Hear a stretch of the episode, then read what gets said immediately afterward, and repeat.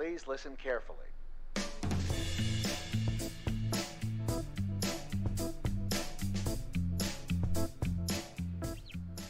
And welcome back to the Out of Focus Target Podcast. This is your host, Smiley. Today with me is Shy.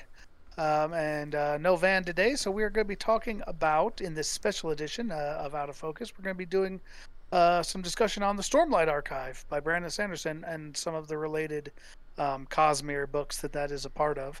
I'll probably say it a couple times, but right off the block here, we're going to be talking deep spoilers on basically anything Stormlight related, Mistborn Final Empire trilogy related, and Warbreaker related. Those three sets of books are the ones that Shai's read. So we are primarily going to be talking about Stormlight 3 and 4, but we may get into some other stuff based on things we know. What we will avoid is the Mistborn second generation, starting with Alloy of Law and beyond. We won't be getting into anything on that. Won't be getting into anything on Elantris or the Arcanum Unbounded or the Mistborn Secret History, with the exception of Edgedancer, which was part of Arcanum Unbounded, but also was released separately as part of Stormlight. So just in case you're wondering, the Cosmere is vast already. And so, sometimes it can be hard to know what's, I don't want to spoil something if you haven't read the Mistborn original trilogy, if you haven't read Warbreaker, if you're not caught up on Stormlight Archive, please go ahead and catch up on that and then come back to this podcast later. And if we can say something, I think it's worth mentioning as far as because I've had things spoiled before personally where I've been like, that's probably not that important. Like, if you haven't read Warbreaker and you're listening to this and you're like, I don't know if I'll ever read Warbreaker, it's probably not that important. No. Warbreaker is super important.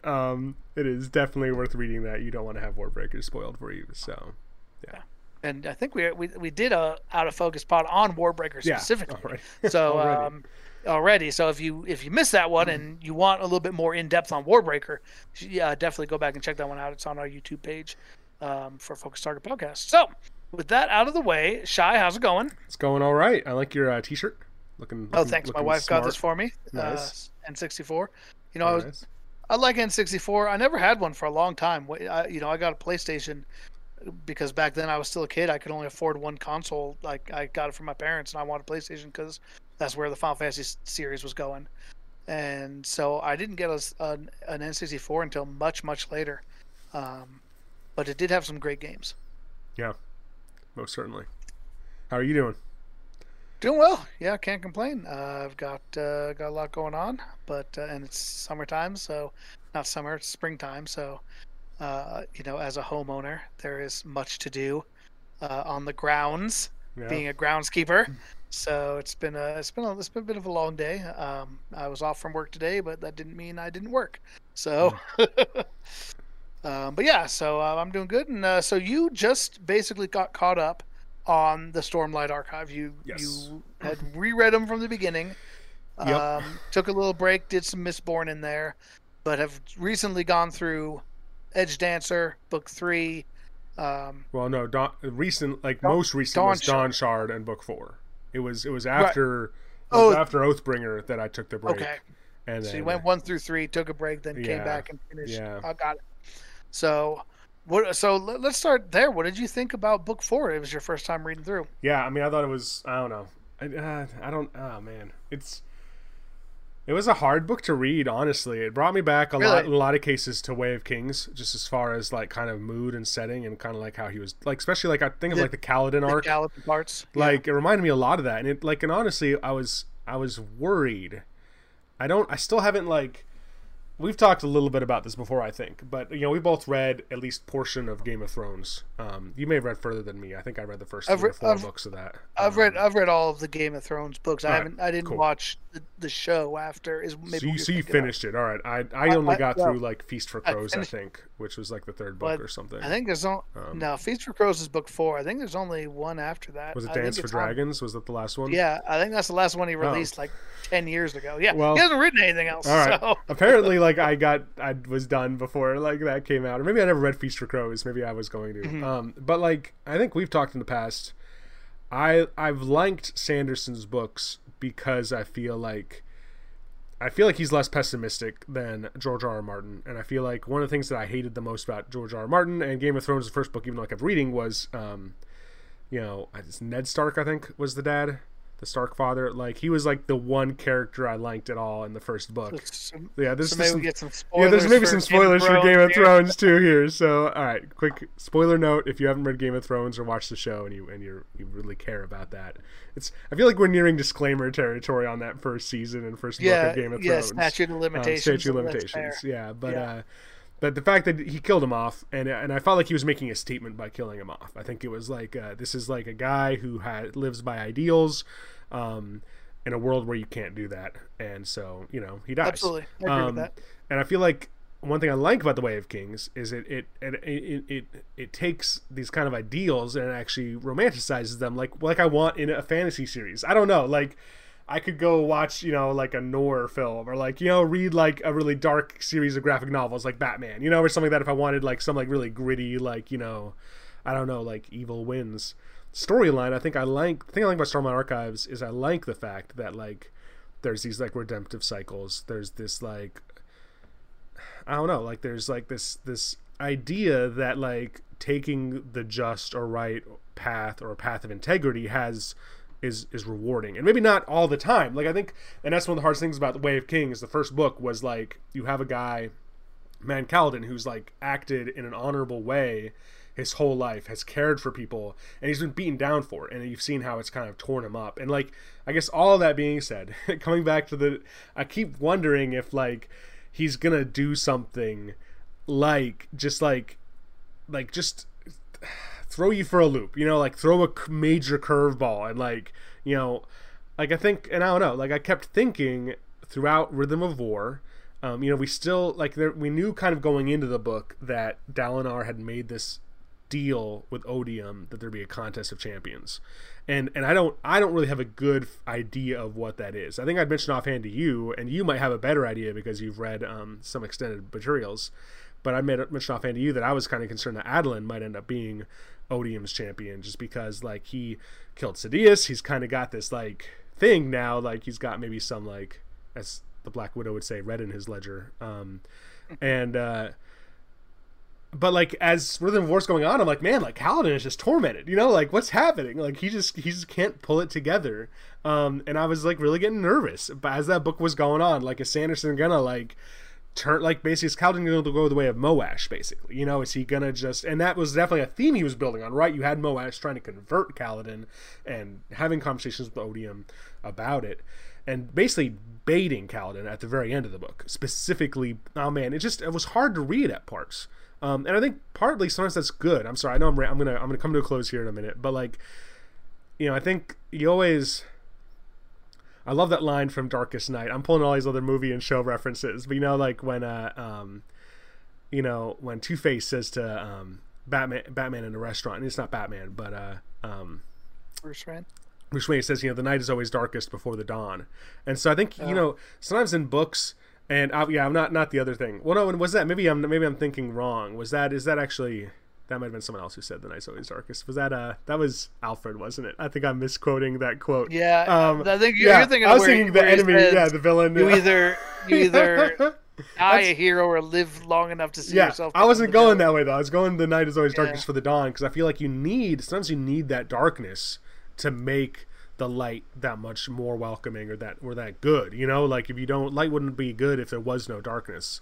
It's funny though that you kind of conflated those two quotes, because like to your point, I think as you were reading, you were worried it could have gone the other way, right? It could, like, you kind of saw it building up, like was Kaladin going to become the fallen hero, the hero who lived long enough to become a villain, right? Like we didn't know which way it was going to go. And I agree with you. I felt like it was there was definitely some concern. Like he certainly built it up to be like, oh my gosh, like, is this where it finally happens? I think too, I never really considered that, but I really do think that there was an opportunity there. There was a real parallel between Ned Stark and Dalinar in the first book in Way of Kings, where you thought that maybe, you know, he obviously gets betrayed by Sadeas, and it looks like, you know, I thought he was toast there. Like, I really, as I was reading that the first time, I was really very sure he was going to die by the end of the book. Like, I would have put money on it. I would have lost that money, thankfully, because I love Dalinar, and I'm glad that he stayed around. But, like, it just seemed very set up for him to die and, like, have that kind of viewpoint shift to his sons. Like, in typically that's what happens, right? Like, I mean, and maybe I was prepped for that with Game of Thrones, because that's exactly what happens there, right? Like, the patriarch father is killed, and then it kind of shifts to, okay, well, like, now how do his sons and daughters go forth and react to that death and kind of make their own way, you know? Like, they say the hero's journey, you always have to, the hero has to come into his own. You can't have Gandalf over your shoulder the whole time, you know. And that's why that's such a trope for, like, a powerful character to be killed at some point. So I did like that he fooled me on that, which you know, Sanderson does a good job, I think, of keeping me guessing. Like, I feel like I'm the type of person, some people, like my wife, for example, she doesn't like to try to figure out what's going to happen in advance. She likes to just read it and, like, take it as it comes and enjoy it as she's reading it, which I think is a perfectly fair viewpoint. But I'm the kind of person who likes to try to figure out as I'm reading, okay, what do I think is going to happen? What's he trying to do? Is he trying to trick me? Like, what's really going to go on here? And I've not been very good at predicting Sanderson's outcomes, which I think is a mark of a good, you know, a good author, to keep you guessing. Yeah, I don't know if you would agree with this, but, like, I like movies with twists. I like movies, like we've talked about, like Christopher Nolan films. Like, I enjoy that. But this is what I will say. If I get invested enough in a series or a, you know, like, there are some twists I don't want to happen at a certain point. So, like, I remember, like, I never got super into The Walking Dead, but I got several seasons in. But I know at some point they start killing off, like, main characters, like, seasons in. And, like, I think that was really troubling for the audience, because, like, that show was all about killing off characters, but it wasn't, you had, like, your core characters, and all of a sudden the production team started killing those off. And, like, that's where I was just, you know, like, I'm okay with twists, I'm okay with that, but like Kaladin, like, at this point, like, I don't know. I mean, I don't know what's gonna happen in the next book, but, and I think maybe it's worth even just saying right now, like, because he mentioned this at the beginning of the book, and you and I have both talked about this, but basically he mentions his plans for the Stormlight Archives, the fact that the next book is going to be the last book of this arc, and he's planning another arc of 5 books. Yeah, with a time gap in between. Yeah, where a number of the characters, like, not my understanding, and I don't know, we don't know if it's because we don't know the exact details, right? But, like, my understanding is there's definitely characters in the current series that will be in the next series. All right, that's good. So I don't believe it's like a 500-year time jump, unless there's some kind of way that these characters can persist. But, like, my understanding is that, like, well, I guess I don't want to say what he, you know, because that is a little bit future spoiler territory about who will essentially be there. Like, he's named a certain number of characters that he says, you know, this character and this character, I have plans for them. I think, I mean, maybe one of them we can talk about is Lyft, right? Because he says that in Edgedancer specifically, that, like, he had a lot of plans for Lyft in the second arc. And so, like, by the time you get to the second arc, though, she's fully mature. She's, you know, a lot more advanced in what she can do. And so he wanted to he specifically wrote Edgedancer because he wanted to show, like, how she kind of got started, like, where she came from early before we're introduced to her much later on in a more key role. Interesting, like, because you know, they don't. She's never really fully explained what the deal she made with. Not all of her secrets, right? Yeah, well, there you go. But it's, and maybe it's a mistake, but, you know, she acts as if she doesn't fully remember. There was that scene. I think it was in Rhythm of War, but I forget who was she talking to. Was she talking to Navani? But, like, someone's grilling her about what she said to is it Cultivation? I'm always worried that I'm getting these the terms between. But it wasn't Nightwatcher, right? Because it was because the Cultivation showed up. It was, remember, there were the 3 individuals. It was Dalinar, her, and then it was Taravangian. It was all went to see the Nightwatcher, but the reason they actually got boons was because Cultivation showed up in addition. See, I didn't. And maybe they talk about that in Rhythm of War. I'll have to look at that. I know, obviously, that's definitely what happened with Dalinar. And but at some point they make that comment about all 3, because, like, I think the idea is that Nightwatcher is kind of a sham, actually, and, like, that's why, like, everybody's always like, what did you know, it's kind of like, it is superstitious. But in their 3 cases, these people that we've seen a difference, it's because Cultivation came, and, like, because that's when I don't know, jumping all over the place, like, when Taravangian takes the shard and he starts talking to Cultivation directly, and he's like, did you know this would happen? And you know, like, and I think that, I'm pretty sure, I didn't mark that down, but I'm pretty sure that was mentioned in the book, was like that. So Lyf was in the same situation where like Cultivation came to her directly, but like she said something like she couldn't remember what she'd asked for, but it was, the idea was that she would never change or something. Yes. So I wonder if that's how you would explain, like, if there was even a massive time gap, that like maybe she just changes really slowly, or I don't know. Yeah, certainly possible. Yeah, and I mean, there's other characters too that he's talked about that I will not go into, in case people haven't delved into some of that. But yeah, I mean, it'll be interesting to see. I think maybe it might be fun to do some guesses for what we think will happen in book 5, or you know, what maybe some early prognostication, because I think I have some ideas on where I think it's going to go. I have a question for you. How long do you think the 5th book's going to cover? Like, how long of a time span? I have a theory, but I don't think it's a realistic theory, but I have a wondering. I didn't think about it too much. I mean, I figure since there's a time gap in between, that like maybe we'll get a hint of some of the advanced stuff, but I didn't expect it to, I mean, the contest is set for what, like 10 days? 10 or days. Something ridiculous? So that's my theory, is that the 5th book is going to be like a 10-day span, basically. The 5th book is weird too. Yeah. Because I think we know that it's set up for Kaladin and Sazeth to go to yeah, that's a good point. They're going to go try to find Shinovar. And so like, I know, is Kaladin going with Seth to Shinovar? Was that how they did it? And then is that because they think that Ishar went back there, or was someone taking Dalinar to go like try to hunt down? That I don't recall. I'll have to read it again, obviously, before the next one comes out. But like, I wondered about that. I was like, man, it seems like a tight time. But I mean, they move fast. Oh yeah. So, and they have like portal now too, that they could get back much quicker. You think of like Oathbringer and that whole set sequence in Kolinar, and like it's such a large chunk of the book, but that was like a week probably, right? I mean, like, long, so he can definitely pad out. He can really put a lot of stuff into a short time span. It was interesting. Yeah, no, I think you're. I tend to agree with you. I think like the primary bulk of the book will be funny to see, right? Like maybe it will be like the full 10 days. Will be like kind of the whole book, and then maybe there's like an epilogue, and I could totally see that happening. I could also see him kind of flipping you around, because that's kind of, I think that's the prevailing theory. And we're getting into Marvel Endgame spoilers here, so if you haven't seen Endgame, go see that, please. But you know, maybe they're going to kind of flip it around like they did in Endgame, where they go and fight Thanos like right at the beginning, and that you know, that kind of, you know, you saw all the trailers of them going, and a lot of people thought that was kind of like late movie scenes, and it was like 30 minutes in. Yeah. And then the rest of it was actually a lot different than people expected. Like the aftershocks, yeah. Because do we want to talk about what we think's going to happen? We can. I don't know that I've put a lot. I'd be interested in hearing what you have to think, and I can comment on it. I don't know that I've put a lot of thought into what I think's going to happen. Honestly, the big thing I think is he's really setting it up for Dalinar to lose. Yeah, all right, I do agree with you there. Yeah, I do get that impression. And that Dalinar, because Dalinar is the kind of person who would honor his oath.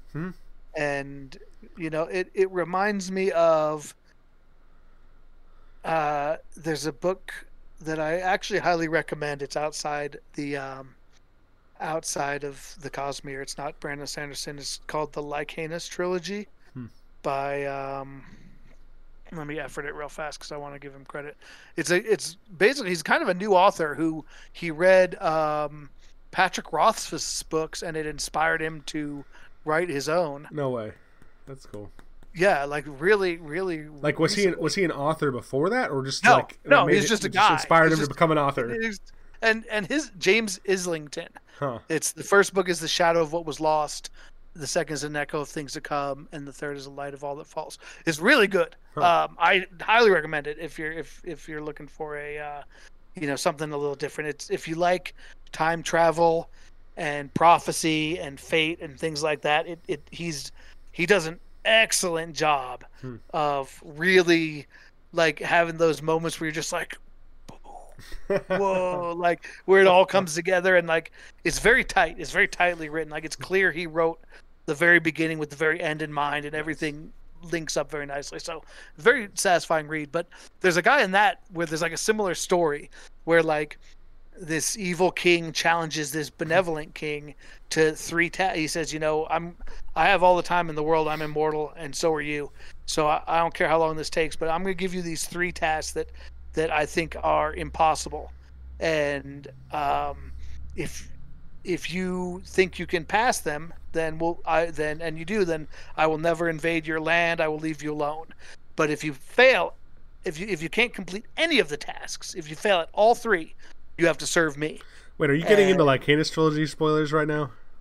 No, no, this is pretty early on. All right. This is a story that he reads that like is actually based on one of the characters later that you find. It's like a Wit story, basically.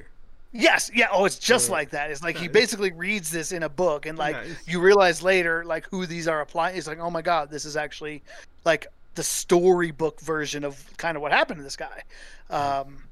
But like, I can see something like that with Dalinar here, where like I mean, as you can kind of guess, like he tries to complete the tasks and is unable to, and so he then agrees, you know, you're right, you were right, you obviously know what's up, so I'll serve you, and he does, and then he goes on to like wage war against his own former people, because that was the agreement he made. And like it just reminds me very much of Dalinar, where like you could see him like sorrowfully doing what must be done. Yeah, and I think, we'll see. Maybe not. You know, again, if it seems like that's kind of the obvious setup for me, then probably I'm wrong. And hopefully he will, you know, flip it around on me in a way that's satisfying. But so I agree with you. I think that I think you know, he in the agreement he specifically said like he makes it sound like Dalinar would be his vassal, but like as an ambassador to other worlds. Like I think in the wording it wasn't that he would have to kind of like fight against his own people, but more like he would be sent out. So this is where I'm going, and once again this leads into like my love of like redemptive like storylines and like hopefulness. But I agree with you. I think he's setting up for Dalinar to lose. I think that's a great way to bring Dalinar into a second arc, even if there was a massive time gap, because all of a sudden Dalinar's immortal. I mean, he would And then I think what better way for Dalinar, who is like kind of the best of all of them, and maybe even the best tactician, to like see other worlds, gain an innate knowledge of the enemy, and then if there was an opening at some point, not to break his oath, but if like maybe if it's still Odium, right? It's no longer Raze, because Raze was the Odium's the shard, but Race was the vessel. I don't remember the name of the other part of it, but if Odium/Taravangian were to like somehow break the oath, you know, like, and gave Dalinar the ability to step out, like how much better armed would he be to fight back? I don't know. Like that may not be how it plays out at all, like you said. Sanderson doesn't play by the rules, so it'll also be interesting to see. Like, I think it's kind of one of the things that I've been thinking about lately is like, is this going to be one of those situations where we don't necessarily think the people we think are the good and bad guys aren't necessarily who, like, you know, maybe on a local level, you know, he kind of did that flip a little bit with the what are they called? The Voidbringers ending up being the singers, and it's like they were actually the natives there, and so, you know, obviously it seems a little bit rare for someone like Sanderson, who's such an advanced author, to fall into the good, just like pure good versus pure evil. Like it seems like most of the time, he gives you something where you can kind of see an argument for both sides a lot of times, and so you wonder if that's where we're going with this. It's like, in the end, will we be rooting for Dalinar as Odium's champion for a different reason? Because the people he's fighting against are actually bad guys in their own way. If I can make a counterpoint. I agree with you. I don't want to fall into a I don't want to agree with you fully though. I don't want to say something to the extent of like a flat good versus evil, light versus dark is like boring. I think it can be boring. I think that if that's how it ends, I'm not going to look at the storyline and be like, man, I'm let down. You know what I mean? Like, I don't know that would be unsophisticated of Sanderson, like to have like an overarching theme like that, but then have all the complexities filled in the story. I think that like you have people, I think ultimately what we're probably calling good versus evil could be boiled down, I think, and maybe you would agree with me, maybe not, but in my mind is more like a Kantianism versus like utilitarianism. Like you have people like Kaladin on one side who are like every individual matters, you know, like I need to save everyone, versus someone like Taravangian who's like sacrifice the individual for the whole, or you know, for as many as possible. And like, so I think I feel like Sanderson has been leaning towards the Kaladin's point of view up to this point. He's probably one of the most sympathetic individuals. It'd be hard for me to imagine a complete switch in that area. I think it has been interesting how he's been playing with, like you said, the different archetypes that he'd set up originally. So like the Voidbringer switch, but even like he's really been building on like how Ja'anat, the Unmade, like is like not evil, is like, you know, like he is, yeah. He's blurring that lines along these like kind of like almost what you would normally think of like forces of good and evil, and like even these like mixed Spren and like, you know, Renarin, and like now Shen, Shen's new name, Relaine, like you know, these like, so I think he's doing that. I don't know. I can't say what he's gonna do. You may be right. I would be more disappointed if he did like a massive like philosophical shift like that.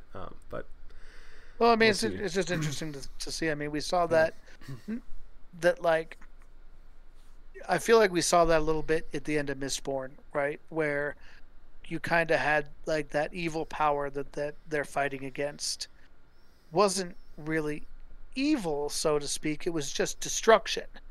Right, which is, it, you know, not what we want, like, yeah. But like, you know, he made that point, I think, to Vin after she ascended, that like, like you can't have life without death, like you need to make room, otherwise, you know, like there's nowhere to, like you know, death is a critical part of life. It's not an evil thing. It's just, you know, like it's just different, and you know, he's like, you know, I'm sorry that your entire world's gonna die here, but like that's just kind of.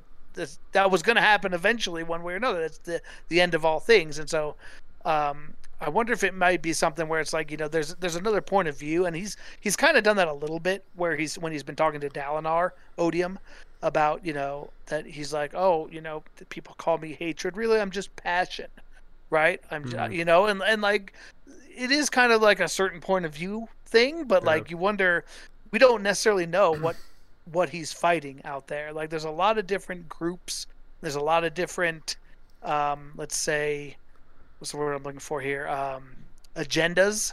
We just don't know, right? We don't know everybody's agenda right now, and so we're looking at this from a very narrow viewpoint. As you said, we're looking at this from Kaladin's view, from Dalinar's view, from Jasna's view, or more from Shallan's view, I guess. But you know, like we don't, you know, a lot of times what can be bad locally can actually be good globally, right? Like to your point, like from more of a utilitarian perspective, that like, you know, you may be, you know, it may be something that you don't like because it impacts your hometown, but it's necessary for the survival of the country, for example. Like I wonder, I'm not saying it will go that way, but you just wonder. Like I don't think it's going to be as cut and dry as good versus evil. And I don't think I would be disappointed. I just am predicting, like I just don't see that in Sanderson's writing in general. Like usually his characters and his agendas are a little bit more nuanced than that.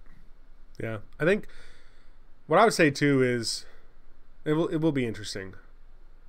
I don't know. The Odium as he was being used by Raze, I think it was a lie when you said, I'm not hatred, I'm just passion. Like in other areas, from other perspectives, you saw that all that Race wanted, it seemed like, was just to destroy humanity.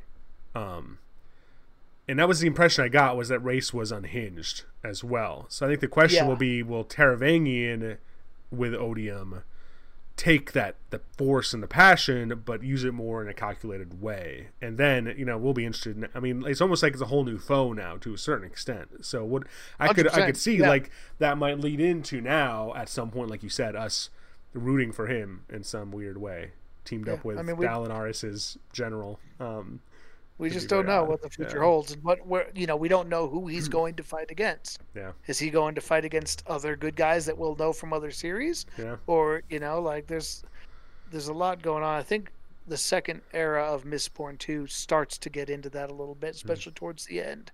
I can see as he's writing these books, I can feel them kind of starting to come together. Right. They're not there yet, but you just feel like we're getting there. One thing I wanted to talk about before we get too much further is the exchange between Wit and Taravangian. So this was interesting because I certainly read it one way, and then I saw a really interesting post online, and I wanted to see what you thought. So what was your take originally? Go ahead. Yeah, I don't like it. Wit, because I want to talk about Wit. Maybe after we finish with this, we could get into a little bit of Wit stuff. Wit is one of my favorite characters in the series. I like Wit a lot. He's another one of those characters like Kaladin, where I'm like, if he died, I'd be pretty pissed, to be perfectly honest. And maybe it'd be worth it in the end. Maybe there'd be payoff. But so I wasn't a big fan of this exchange, because the way I took it was that he encountered Taravangian. Taravangian took away some of his power, or took away something, found a crack in his armor that maybe Race never saw, and somehow changed him. And it seemed for the lesser, took away his memories or some of his abilities. And it ends basically with I guess just for our audience, it's this exchange in a certain order of events. They have a conversation, and then it's almost like a snap of the fingers, and all of a sudden Wit's back at the beginning, or he's leaving again. I forget exactly. He was leaving their exchange, and then something happens to him, and all of a sudden he's leaving their exchange again, right? It's almost like there was a ripple in time, a rewind. So I thought it was that's how I took it, was that he actually was injured somehow by Taravangian, So he certainly, I think is clear, is what happened is he was storing his memory in breath. So we know that he has breath from the Warbreaker series. And basically, Taravangian realized, I can't damage him, but I can take some of his breath. Oh, that's what I didn't understand exactly what was happening there. So he was talking about the breath. Yes. All right, I didn't make that connection. And the way we know that is at the end of it, he no longer had perfect pitch. Gotcha. Which we know that's a tier of breath. Oh man, I missed low tier. I missed apparently a lot of stuff here. And it's interesting because it shows us the idea that Wit had a lot of those perfect pitch, perfect color, perfect hearing. It makes sense from what we've seen him do, telling stories and making these things so vivid. How you'd be able to do that kind of explains his powers. But I read a really interesting post on Reddit, and I'm afraid I don't have. I have to try to find it. I don't know where it is, but basically a guy argued that there were a couple of subtle clues that based on what Wit said both before and after, that it actually went exactly as Wit had planned it, not as Taravangian had planned it.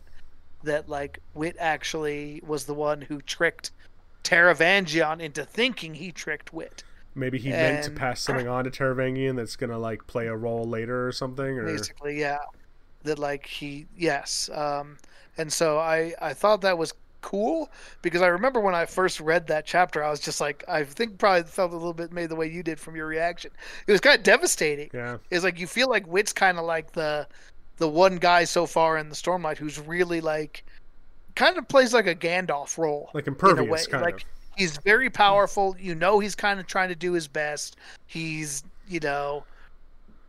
out there, and you just feel he's kind of the one who you can count on to a lot of times show up and either save the day or give the advice you need or whatever. And seeing him take a blow like that, take an L, really, I think it was cleverly done regardless of how it works, because it really establishes Taravangian as Odium as a much bigger threat, right? Yeah. To see him do something like that makes you go, whoa, this is somebody, this guy's serious now. This is not, and And at the end of the book, that wasn't the last thing in the book, basically. Like that was like it's a horrible cliffhanger. Yes. It's a horrible cliffhanger for the start. Because you saw him, and I don't remember if somebody else said this or if it was actually said in the text, but like he's kind of like Raze as Odium really kind of took a number of L's, you know, like he was not like Dalinar was kicking his ass basically through, but at the end of Oathbringer he turned the tide and like that was it, like, and you know everything he tried to do with Kaladin didn't work, and Kaladin just rose stronger from it, and it's like, you know, this he's not really that formidable of an opponent, and now he's got a new. Least, what do you think of Taravangian as Odium though? Like, did you like that? Like, because I was once again getting fooled. Like, I pretty much thought Taravangian was done when coming into this book, and I was really sad because I thought his chapters were so interesting when we were first introduced to the what does he call it, the diagram, the project diagram. I thought like what a cool like. Thing, what a cool idea of somebody who's like smarter or dumber on different days, like it was super fascinating. I really loved every chapter we got of his, and so I was really sad thinking that he was kind of coming to the end after he had been revealed and was basically awaiting execution. But now to have him set up as the arch villain, like what a surprising turn. What did you think of it? Well, maybe you're right. And the more and more we talk, the more and more I wonder how much I dislike the idea of like rooting for Taravangian one day. Like, I agree with you. I think that like the two most complex characters in the series, in my opinion, have been Taravangian and I think Wit. And Taravangian, like, we know a lot about. Like, part of his complexities we know, so much has been revealed to us, and he's still very complex. Whereas Wit, I think a lot of his complexities like mystery, and like us seeing him in Warbreaker and other areas where we're like, man, who is this person? Like, if we're like 7,000 pages into the series and we finally learned his real name because he's has like 3 up to this point, you know. But like, yeah, I don't know if I didn't mind Taravangian if he died in this book. I honestly like. I'd kind of gotten sick of him. I definitely am not a utilitarian, and it honestly like sometimes like that pisses me off, like the utilitarian viewpoint. Like I don't, and that's why I would never make like a good general or a good president. You know what I mean? Like I'm not the guy you want having to decide like do we save the 1 life or the 1,000 lives? Because like it would like kill me to decide for the 1,000 lives versus the 1. So you're a Cap guy, not an Iron Man guy.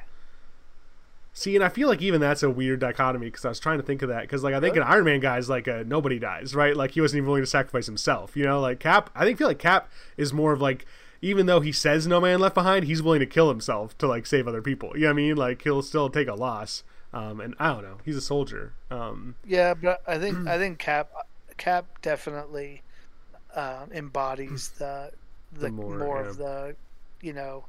The anti-utilitarian, and I don't know if Kant is generally set up as diametrically opposed. I don't know. That's how I learned it. I don't know if that's actually it's at a deeper study if that's the true opposition. But yeah, I think I really do. I agree with you about Odium too. I think like I forget where it was in the book, but they really someone was talking about how like unhinged Race had become, and just I think that's why he got all those L's. Was I think that like he was consumed by the passion. Like he was passion. Like he, like the shard was Odium was passion, but Race allowed the shard to consume him. And I think like he wasn't, I think that's like, I don't know. Yeah. There's a very important, I think epigraph, one of the little, like, were they epigraphs like or whatever? Appendixes like, at the end where they have like the information. No, the little things at the beginning of each chapter. Oh, like the headers, like the little like title headers or whatever. Yeah. There's one of the chapters is a letter between Wit and Harmony, and they're talking about, and I think it becomes very relevant at the end, how that idea of the shard and the person, and that the shard changes the person, that like you become like influenced by it. And like that's kind of what happened to Raze, right? Like over this long period of time, like the shard kind of like you can say corrupted or just kind of unhinged him, like really consumed him, consumed him in a very real way. And so having a fresh host in there that is can wield it a little bit better, I think is like it seems to me like the shards basically exist to exert their purpose, right? That like, and so like the more in control you are, the more you can take more of a long-term view of like let's take someone like Cultivation. Like if you have a desire to cultivate, like you could maybe, if you're more in control, say, hey, maybe not cultivating now can lead to more cultivation later. Whereas the more you're consumed by the shard, the more you're like, cultivate, like regardless of future seeing. Yeah. Like that's kind of the impression I've gotten with some of the other stuff. Yeah. So it'd be interesting to see how it goes. I'm super excited, obviously, for book 5. Yeah.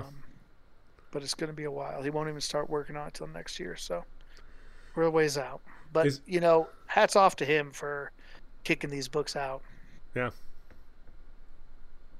And also, he wrote a blog at the, I think it was the beginning of last year, basically saying how he was kind of cutting off almost all of his other projects, non-Cosmere related projects, because he was worried about being able to finish all the stories he wanted to tell in his lifetime. And so the things that weren't Cosmere related, he felt like he had to kind of push to the side and really focus on making every book he wrote part of his Cosmere storyline. And I think like that's real self-awareness and really a service to the people who want the full picture, who want all the stories. So yeah, it's sacrificial in a way. Yeah. I'd like to come back to that, the theory you read about Wit, because that gives me some hope. Yeah.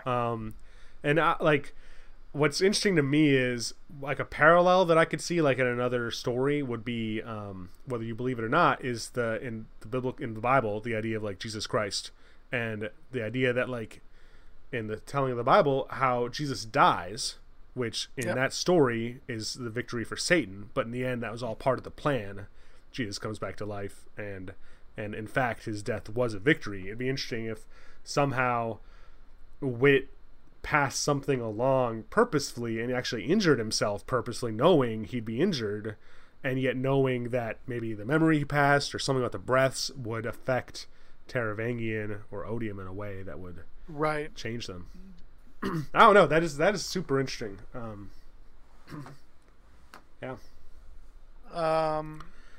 I wish I could find it. I just read it randomly on. Well, if you do find it, Reddit, I'll try to find it. You'll send me a link at least.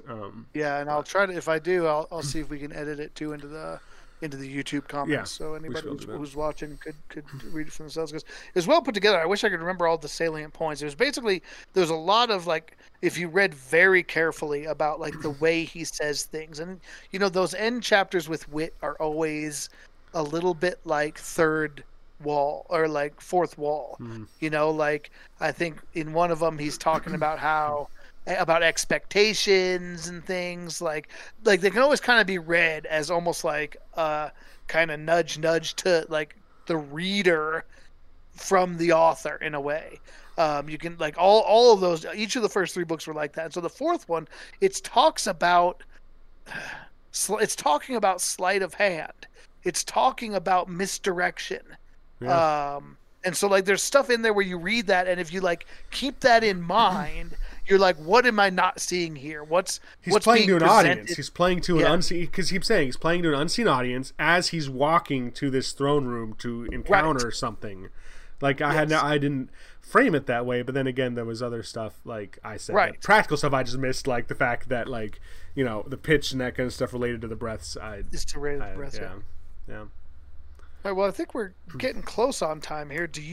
Is there anything else you want to discuss while we have a couple more minutes? Yeah, I think one thing would be worth. I mean, there's so much to discuss. I mean, I think we haven't talked about Dawnshard, but I think really what I would like to do is maybe we don't talk about Dawnshard. I think since we've talked about Rhythm of War so much, maybe we just hit on some favorite moments of the book, like things that popped out to us or things that really affected us, maybe that we really, in our mind, we still kind of resonate with.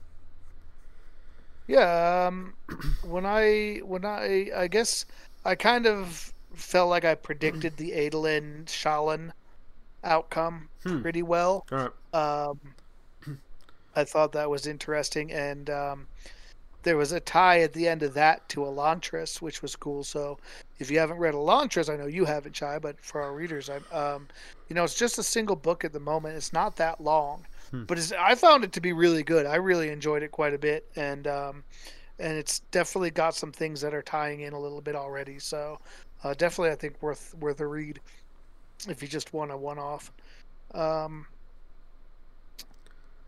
Yeah, I mean, what I liked the most about book four was it felt really much like a setup book.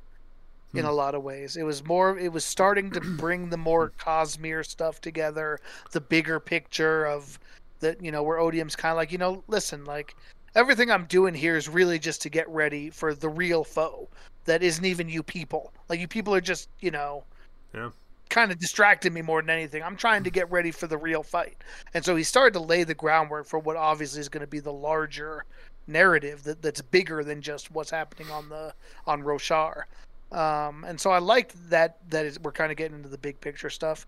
I liked that we got a little bit more into some of the heralds as well. I liked that we got the, the showdown with Ishii finally and some of that stuff.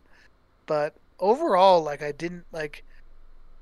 it wasn't as exciting a book to me, I think, as Oathbringer was. Like, it was good. But like the different parts of it, the Kaladin, like you said, the Kaladin stuff was kind of sad and kind of slow and like important, right? Important for him to work through, important for his character development. And like, I guess that's how I feel about this book. Like it wasn't that exciting and it wasn't that like, there weren't a lot of parts that I loved or that I really, can think back of and be like, oh, I love this part, but I feel like it was all important and I wouldn't want to take that away. Like sometimes you need that slower pace to like ramp up for what I imagine is going to be a pretty crazy book five. Like I have to feel like book five is going to be pretty out of control. The one thing I did that made me really sad on a personal note was how so if you remember, we get a little bit of a viewpoint from Jasna where her and Wit have kind of get into a relationship. And Wit just kind of like wants to have like more of a physical relationship, and she's just like not interested.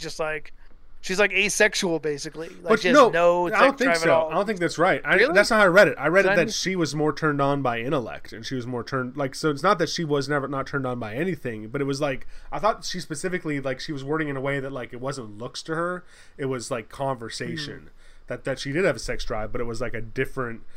Like that's not how I read it at all. All right, well, I compare notes together another time. Yeah, I will certainly look more carefully on second reread. But I got the feeling that she just wasn't into like romance and love and things like that. That it was like not that she's not interested in intellectual connection, but that like she didn't really feel like she had time for a romantic relationship and or any interest in it. And that made me sad because Jez has always been. Like my favorite female in the series, and like the girl who, like, were I on Roshar as a guy, like would be the one I'd be most interested in. So, hard to hear that, . Yeah. But wow, that was my personal note. Yeah. I think I had a lot more parts of the book I liked. I don't know, it was hard to read, but I think the things that come to mind specifically, and I know we're getting short on time, but I really liked. The background on the listeners. I really liked Venly's stuff and like the flashback sections where it would talk about like really like kind of dug in more about her journey to like where they ended up and like her first experience with what's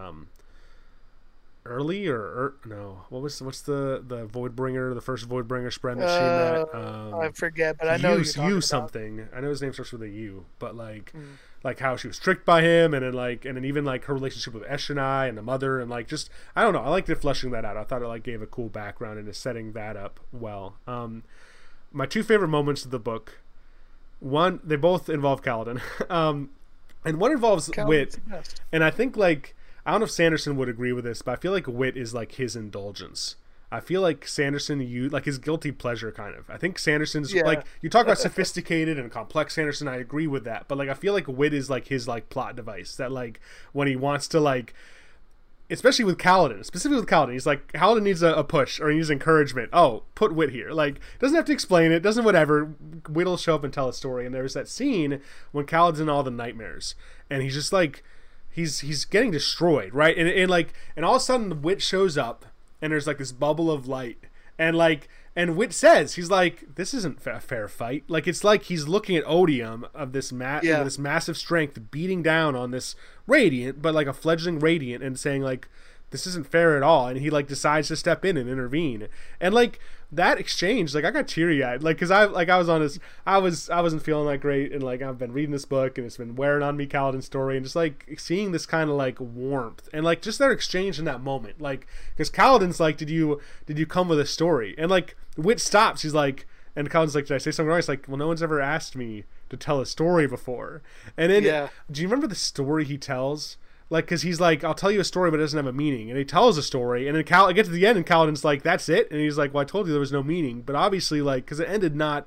Do you remember? I'm trying to remember what the story was. I'll have to reread it. I don't remember. I remember this. I remember him telling that story. Yeah. It didn't end particularly hopeful, and I think that's Kaladin is, like, frustrated. Like, what? Like, how? What kind of story is that to tell? He's like, well, I just told you. Like, But, so that part really liked it. And obviously, I think the obvious...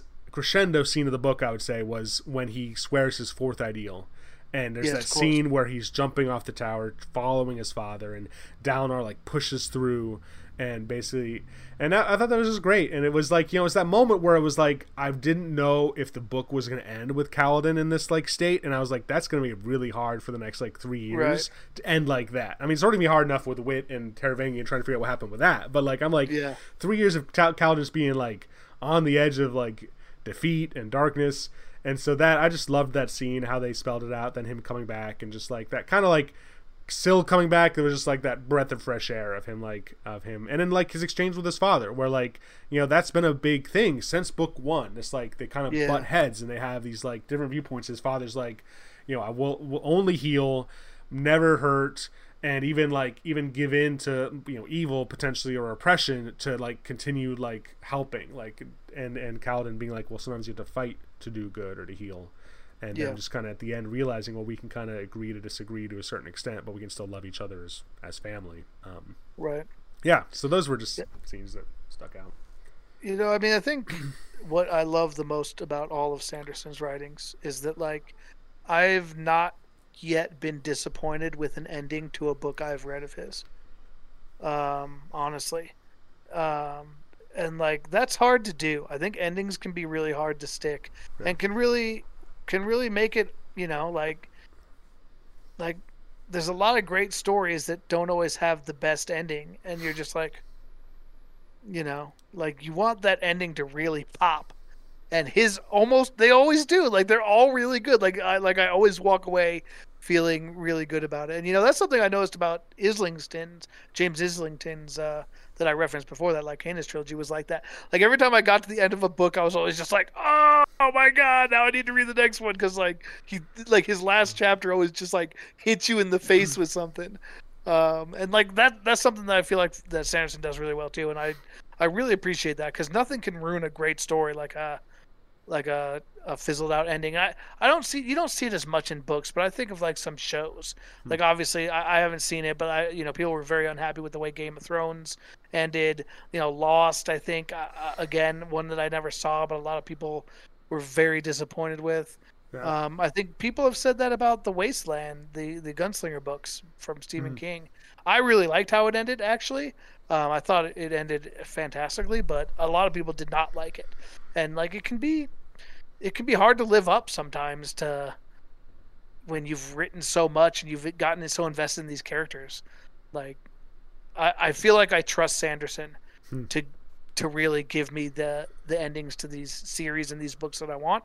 And that's why, like, more than anything, I do just want him to I want the whole picture, take us through. Like, don't I want to get to the second series, bring it all together. Give us like the Avengers equivalent of everybody coming together, where we got Mistborn people and Stormlight people and Warbringer people. Like, I think that'd be awesome. So, well, I think, and if I maybe like one last thing in an episode of One Last Things, but I had a thought that I wanted to talk to you about just what is so good about the Stormlight Archive, and maybe even just like all of Sanderson's series to a certain extent, and like something that I haven't read a lot. You've read a lot more fantasy than me, so maybe you can set me right here, but like the main series I've read are probably Game of Thrones and Lord of the Rings, then, of like as far as fantasy goes, and And I don't feel like either one of them you would really classify as like mystery like series to a certain extent. Like Game of Thrones, there was like intrigue, but it wasn't like you were like discovering stuff. And Lord of the Rings, I would definitely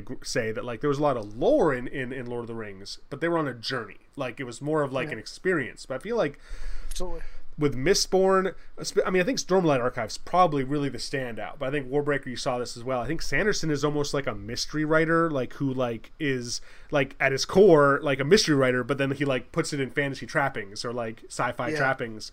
And like that is what I think is so compelling about specifically the Stormlight Archive is like we've been unraveling this like history that like from our, we don't know the whole picture like you're saying, and like, and I think that's why like every book is special and every reveal is special, because it's like another like just like clue. And and I don't like, I think that's so cool. I think that, and I just wonder how unique that is though. Like part of me is like, is that actually not as unique as I'm making it out to be like in the fantasy genre? Or, so, some of the best ones I've read have been like what I first think of when I think about that is Harry Potter actually. Like that's a good point, especially within each book. Like as I've my wife and I are actually rereading the Harry Potter series together now, because I like to reread Harry Potter like once every year or two because it's that good. It's so good. And like one of the things that's great about it is, like if there's one book that I wish I could like have my memory completely wiped of and reread again, like not knowing what will happen, it's Harry Potter, because J.K. Rowling seeds so many things in her books, and like they're mysteries. Each one is a mystery novel. You don't think of it that way, and like there's so many clues along the way where maybe you can't figure out every last detail, but like she really gives you an opportunity to get a really good idea of what's really going on if you read carefully. And like when you reread it, it becomes super obvious. Like you read things, you're like, oh my god, like how did I not catch this the first time through? Like, look at this, look at this, look at this. Like, it's all there. And like to hide it in plain sight like that and not have it just pop out obviously to you, I think is really cool. So that's what I think of. I also say, just as a tease, if that's something you like about Sanderson's stuff, I think you'll really enjoy Mistborn Era 2, because it kind of, I feel like, goes a little bit more in on that. Like, you know, like that kind of like trying to figure out what's going on and that whole mystery thing more on a local level. So I think you will enjoy that even maybe more than I did. Can I ask you a yes or no spoiler question? Like all I need is a yes or no. You don't need to go more in depth. But is Thydekar introduced, the name or the person in the second Mistborn series? I don't think so. All right. I mean, so like not obviously yes. Like it's not like, I can't remember, Thydekar is related to this world. All right, because I feel like that's one of the biggest question I have right now is like, who the F is this Thydekar person that like everyone's talking about at this point? I thought I might know, but then I'm like, oh, maybe I'm not right. Gotcha. Right. I think again the real, like if there's two really critical things left on your radar for Cosmere that'll like really be the most Cosmere relevant, obviously Mistborn Era 2, but also Mistborn Secret History, which is in the like that one is critical. That one is pretty crazy. That one gives you some insights, but you know, to answer your other question, like what I think what you're saying is absolutely true. Like he set that scene at the very beginning of the first book, the heralds turning in their swords, saying we can't do this anymore. We're at like that painted a picture that you wanted to know more about, and we've learned a lot about it. Like we've learned almost all of it, really, but like there's still more there. Like it's part of something bigger that I think really hooks people in, and like it's cool to get more of that bigger picture thing as you're going through these smaller local stories. But I think it really, like all fantasy, the best stories, like you've got stuff that's like Lord of the Rings that's more, like you said, about a journey or an experience, but the books that I've liked the most have been about, have characters that like you care about, like you said. And I think that's, here's the other question I wanted to ask you because it's very relevant here. So like the first book, you had three viewpoint characters. You had Kaladin, you had Dalinar, and you had Shallan. And I think maybe, you know, you had one or two from like Wit here or there, or maybe a quick Adolin. Adolin, would be the like. But like those were the three big storylines, right? Probably for the first two books, kind of, right? Or were you going to expand? Yeah. Who's your favorite of the three? Kaladin? Like, to read. Like, which chapter were you most excited to read when you like turn a page? Rhythm of War, or like in the very first book. Wait, in the very first book. So like trying to like put myself back in that first read through. Yes. Probably Kaladin, the first read through. Kaladin. Like, yeah. For me, like, it was one of those things that, like, it reminded me again of a Harry Potter moment where like they ask where like the Ron, Harry, and Hermione are talking about the three hollows, the three Deathly Hollows. And then Hermione's like, well, it's obvious which one you would want. And they all give a different answer. And I was listening to that podcast, The Legendarium, where they were watching, or they were talking about this. And the host of that asked his co-host, you know, who's your favorite to read? And I was sure they were all going to say Kaladin. Because to me, it's like Kaladin's part is so compelling. It's so good. Like, he's the one who's turning the page to find out. But they did, like, they all gave a different answer. And I think that really shows, because I do like all three, that, like, the characters are just compelling. You care about them, you're interested in them, you want to find out what happens to them. And that's, like, to your point, why it can be hard to read and you're worried about what's going to happen. I'm worried about him. Like, at some point, one of the good major characters is going to die. Like, I don't know. It's going to happen. And the question is, if Dalinar turns... Is that a death, for instance? Yeah. I mean, like, I don't know, man. That's like hard for me. Like, I was thinking, like, I don't know, Smiley. Like, I've invested a lot, obviously, to the series. You know that. But like, I don't know. We'll see. If Kaladin dies or something happens irrevocably that I'm not excited about, it's going to be interesting. It's going to be hard to keep reading potentially. It's interesting because if something like that happens, I would think it might be book. Like, we don't know what kind of ending Kaladin's going to have, but I think he's been basically the main character. I would say him and Dalinar have been the main characters of the first five books. Shallan as well, of course, right? Like, they're the three throughputs, I would say. And so, like, if there's a time break and it's going to shift to some other characters in the second half, like, I have to feel like this is Kaladin's book. He and Shallan, like, I wonder how much they will be involved going forward. And we'll see. We'll see. But, like, I think it's possible one or both of them could kind of have a soft ending, if you will. And whether that's, you know, a death or a retirement or a going off to live happily for once, like putting the spear down. I mean, who knows? But I think book five is going to be. I think there's going to be some finality there. Like, he can't continue to just open. Yeah. Like, he has to cut off some branches to focus on different sets of the story. And I think Kaladin is probably one of those. All right, one last question. For me is Renarin, because I feel like you talked about character. We talk about characters like they're coming maybe to a jump. Like to something like the end of the next book has to be some kind of major shift.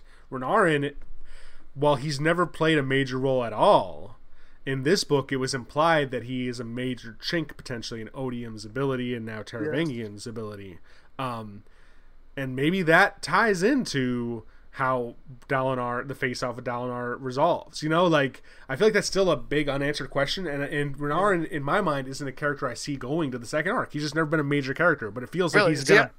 Oh, all right. Wait, so you don't think he's going to the second arc? I disagree. I don't know. I feel like... I would say he's what I really hope does. I'd love to get more from him. I'd love to get like a chapter where, like, you know how, like, we have like the flashbacks from different characters. Yeah.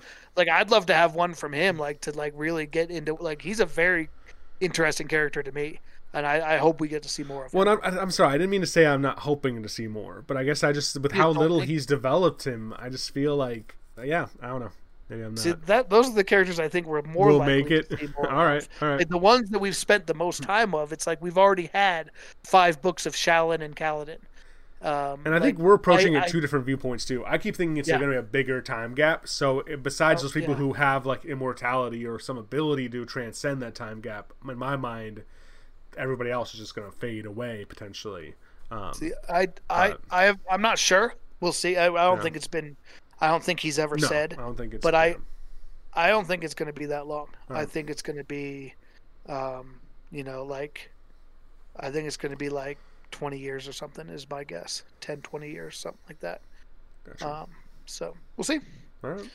All right. Well, it's been good. It's been fun. I think it's this has been an out of focus podcast, so we do miss Van on these. But you know, sometimes two of us have something that we can talk about that the other. I mean, Van hasn't read any of the Stormlight series. I don't know that he has any plans to. So not having much to say here, it would kind of be a boring podcast for him. So it gives us an opportunity to talk about something that we wouldn't otherwise on the main pod. But you can still reach us in the same place. If you have any questions, comments, if you want to talk, if you have questions for us about Stormlight, either our opinions or things like that, let us know on Twitter at Focus Target. YouTube page is Focus Target Podcast. All of our previous episodes, both the normal podcast and the Out of Focus, will be loaded up there. We have an email, focustargetpodcast@gmail.com. And of course, we are streaming on Twitch TV. twitch.tv/focustargetpodcast, and so that is where you can find us. So thank you all for joining us for an Out of Focus Target podcast. Shy, thanks for being here. Thank you. I guess we'll see you next time. Yeah. See, what's the saying? What am I supposed to say? We were going to mix it up, weren't we? We were going to be like, and as never, like, I don't know, journey before destination or... Oh, Journey Before Destination, yeah. I thought there was something I had said one time at the end of one of these pods that you guys said I should keep doing, and I forgot. I was like, until we see you, we'll see you. Next episode, I don't know. Yeah, I would, whatever. Peace, we're out. All right.